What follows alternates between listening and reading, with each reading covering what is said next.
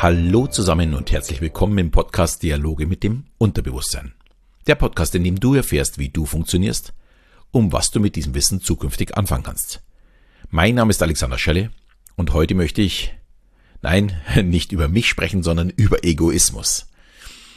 Ja, ich hatte letzten Dienstag eine längere Unterhaltung mit meinem Papa, der ist schon mittlerweile 83, aber bester Gesundheit und voll fit. Und wir haben uns unterhalten über die Kanzlerkandidatur der CDU-CSU, über die Super League vom Fußball, über den Trainerkonflikt bei Bayern und noch einige kleinere Themen. Und immer wieder kamen wir im Grunde zum gleichen Ergebnis. Es geht immer und immer wieder nur um einen selbst. Sich irgendwie mal zurücknehmen und auch die andere Meinung oder andere Wege zu akzeptieren, das scheint irgendwie nicht mehr Mode zu sein. Und vielleicht war es das auch nie, ich weiß es nicht. Und ich würde sagen, wir fangen mal bei Laschet und Söder an, weil das ist ja momentan, glaube ich, das, wo die meisten verfolgen. Äh, ja, um Ministerpräsident eines Bundeslandes zu werden, und das sind sie ja beide, benötigt man vor allem mal Ellenbogen. Mit denen man sich ja wirklich vom Beginn der Karriere, Karriere an durchsetzt. Manche sehr hart, so dass der Gegner einfach nicht mehr aufsteht. Und ja, damit wir uns gleich richtig verstehen, ich meine damit nicht die politischen Gegner, sondern eher die Parteifreunde. Und manche setzen ihren Ellenbogen etwas sanft ein und lassen den anderen vielleicht noch überleben.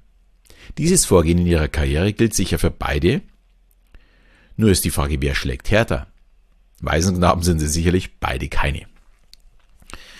Für mich wäre zum Beispiel Laschet, ja, wahrscheinlich der, der sympathische. Mit ihm würde ich eher ein Bierchen trinken. Er ist mal von seiner ganzen Art her, kommt er mal einfach ein bisschen näher, als wie Söder. Und ich kann mir vorstellen, dieses Gefühl haben wahrscheinlich sogar noch viele Deutsche. Aber warum trauen dann laut Umfragen viel mehr Bürger dem Söder die Kanzlerschaft zu als dem Laschet? Wer glaubt denn an denjenigen, den er eigentlich nicht mag? Und da gibt es, glaube ich, einen schönen Vergleich mit der Präsidentschaftswahl in der USA. In vielen Interviews haben Republikaner im Herbst abfällig über Trump gesprochen. Aber trotzdem haben sie gesagt, dass sie ihn wählen. Sie glaubten einfach daran, dass Trumps Ellenbogen härter sind als die von Biden völlig egal, dass sie ihn nicht mochten. Und Söder, glaube ich, ist sehr, sehr ähnlich gestrickt. Er ist in seiner Vorgehensweise auch, ja, ich sag mal, vorsichtig rigoros. Allerdings macht er äh, mir den deutlicheren, klügeren Eindruck als Trump. Also da möchte ich jetzt bitte keinen Vergleich haben. Und er lässt sich auch seine egoistische Herangehensweise nicht ganz so deutlich anmerken. Aber Trump ist für mich das beste Beispiel für Egoismus.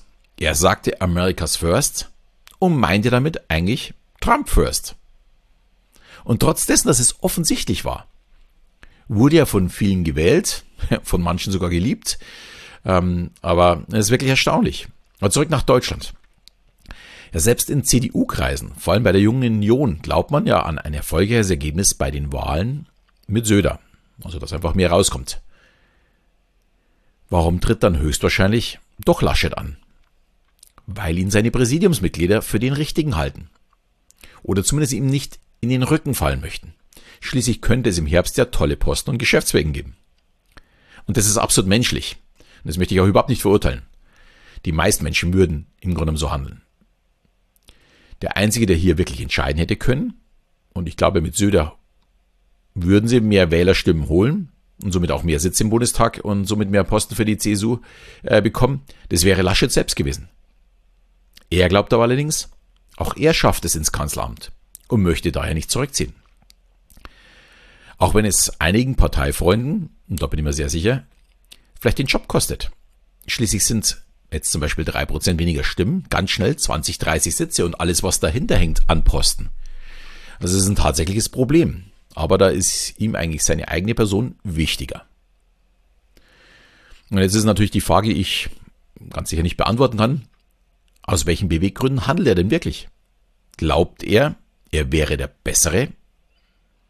Oder möchte er seine politische Karriere nur krönen?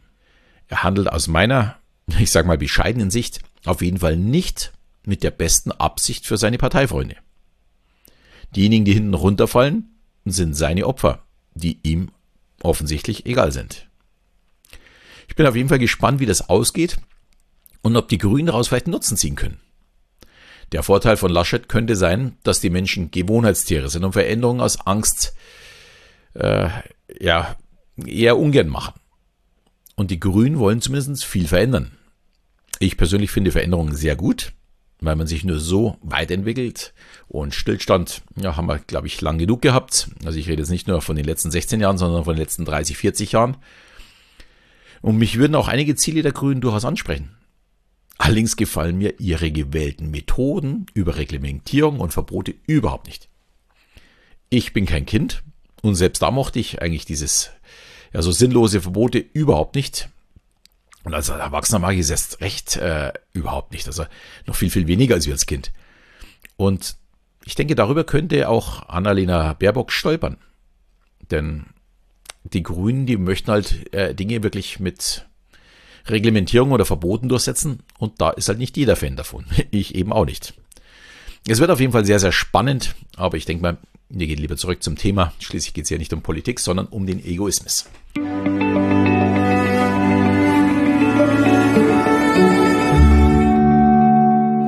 Da stellt sich jetzt auch die Frage, kommt man denn ohne Egoismus nicht weiter? Vermutlich zumindest nicht bis an die Spitze eines Landes oder eines großen Unternehmens. Aber das dürfte auch wahrscheinlich das Ziel sein für den größten Teil der Bevölkerung. Wahrscheinlich auch die meisten, die jetzt hier zuhören.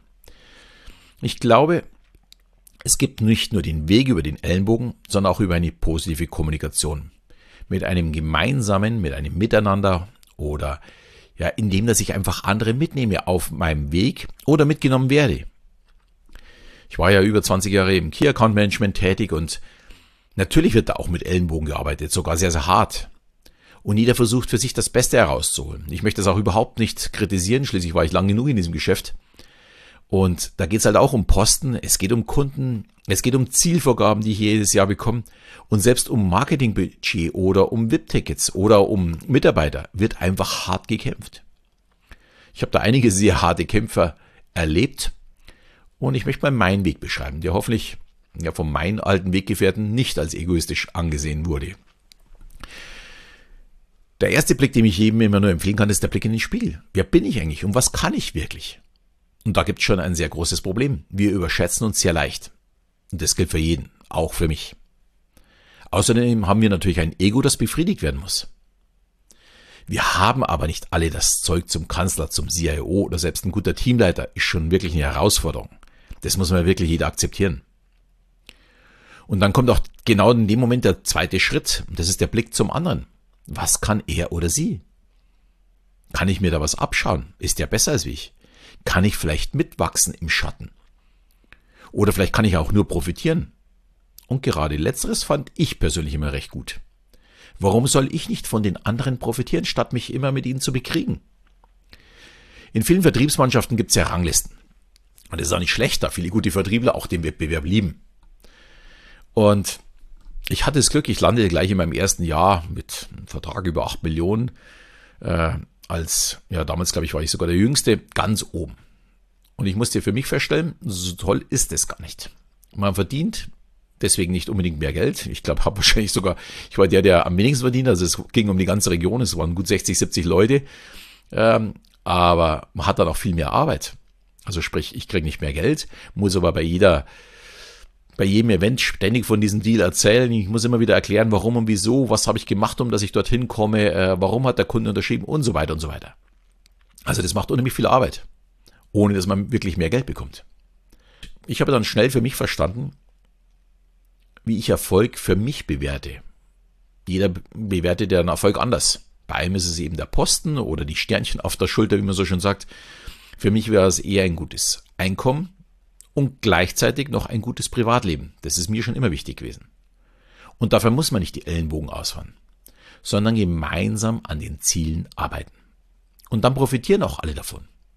Ich glaube einfach, Unternehmen oder auch nur Teams, die das gleiche Ziel haben und gemeinsam daran arbeiten und jeder dann auch wirklich äh, zufrieden ist, werden alle gemeinsam auch erfolgreicher werden.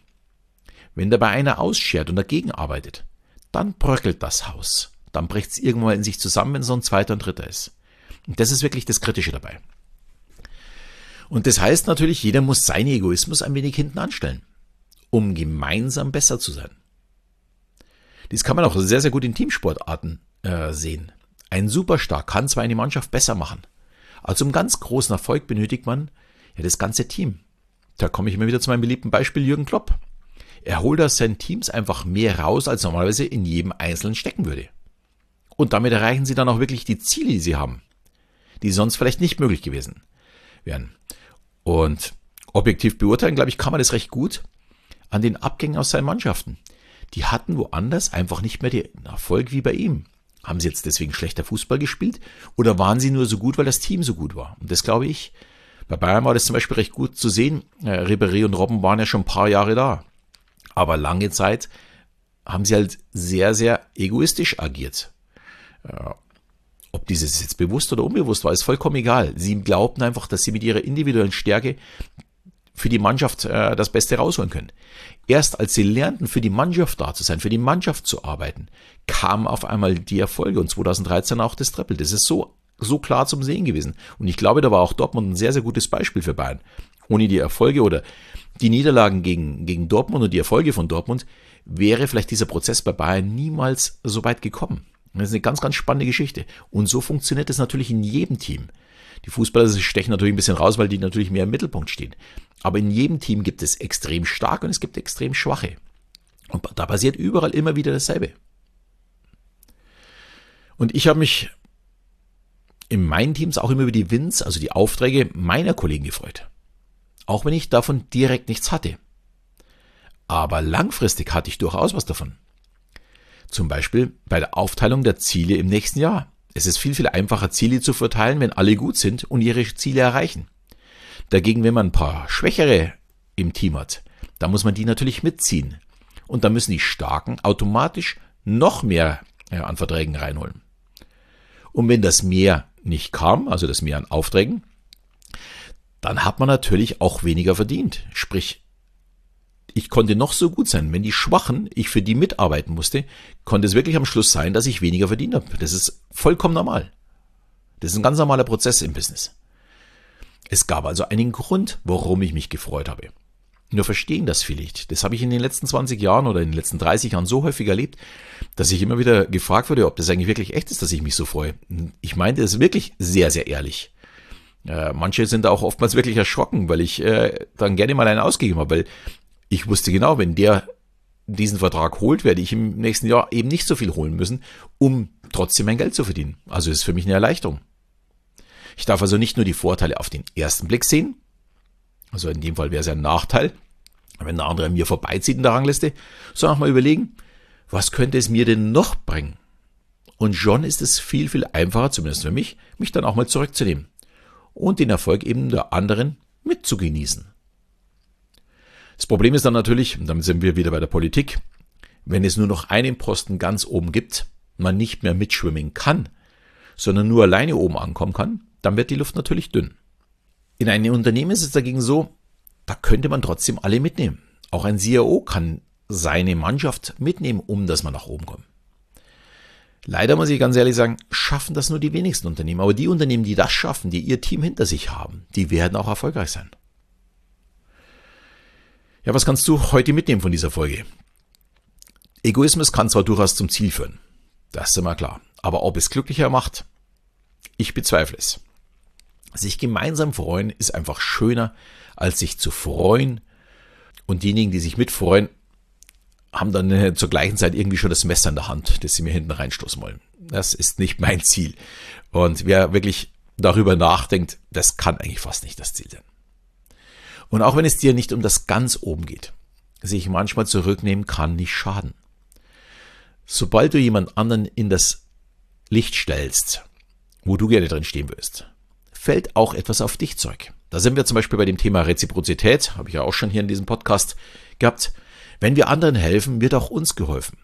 Wir machen nie etwas vollkommen umsonst. Und wenn es auch wirklich viel, viel später ist. Es ist übrigens auch ein Prozess, den gibt es seit Beginn der Menschheit. Ein Einzelner hat es sicherlich viel schwerer gehabt auf der Jagd als eine Gruppe. Das heißt, das Überleben war abhängig vom Zusammenspiel mit den anderen. Und vielleicht noch ein kleiner Denkanstoß. Jeder, der aufgrund seines Egoismus rücksichtslos agiert, egal ob das jetzt zum Beispiel im Straßenverkehr passiert oder vielleicht momentan mit einer Corona-Ansteckung, der gefährdet andere Personen. Ja, ich habe die Pause jetzt bewusst gemacht. Das sollte auch tatsächlich zum Denken mal äh, bisschen anregen. Ich habe schon sehr, sehr früh zu mir gesagt, für mich ist das echt ein Problem, wenn ich irgendwo hingehe und jemanden anstecken würde, das ist im Grunde für mich dann wirklich schon eher so Totschlag oder ich bringe den anderen schon fast um, wenn ich es bewusst mache. Und das möchte ich natürlich nicht. Mit so einer Schuld möchte ich nicht leben. Und das ist auch ganz gut, wenn man sich mal ein bisschen zurücknimmt. Gut, damit sind wir fast am Ende. Und ja, in der Woche läuft ja gerade oder es ist gerade gelaufen mein kostenloser Kurs zur emotional intelligenten Kommunikation. Es ist noch nicht ganz rund gelaufen in meinen Mails. Ähm, manche haben da noch ein bisschen gewartet, ähm, weil die Mails nicht kamen, weil sie sich zu spät angemeldet haben. Aber ich kann gleich mal sagen, ich werde den Kurs immer wieder starten. Und du kannst dich auch gerne direkt anmelden. Kann vielleicht dauern, dass es äh, ein, zwei, drei Wochen dauert, bis er wieder startet. Aber wenn du Lust hast, kannst du ja schon mal ein kostenloses E-Book dazu runterladen und ich gebe einfach mal die Links in die Shownotes und wer Fragen hat, mir einfach schreiben. Also in der Woche hatte ich ganz, ganz viele E-Mails, äh, weil Dinge extrem gut funktionieren, weil sie mich gelobt haben, aber auch weil irgendwelche Mails nicht angekommen sind oder weil mein Video nicht gleich zum Sehen war. Äh, ich bin noch am Lernen. Ich hoffe, man nimmt mir es nicht zu sehr übel. Und ich hoffe dir natürlich, dass dir diese Folge gefallen hat und dir vielleicht ein bisschen Gedanken machst, wie kannst du ja gemeinsam mit anderen wachsen. Und ich freue mich natürlich auch, wenn du mir eine 5-Sterne-Bewertung hinterlässt, denn dann wachse auch ich. Und in diesem Sinne verabschiede ich mich wieder bis zum nächsten Mal, wenn es wieder heißt Dialoge mit dem Unterbewusstsein.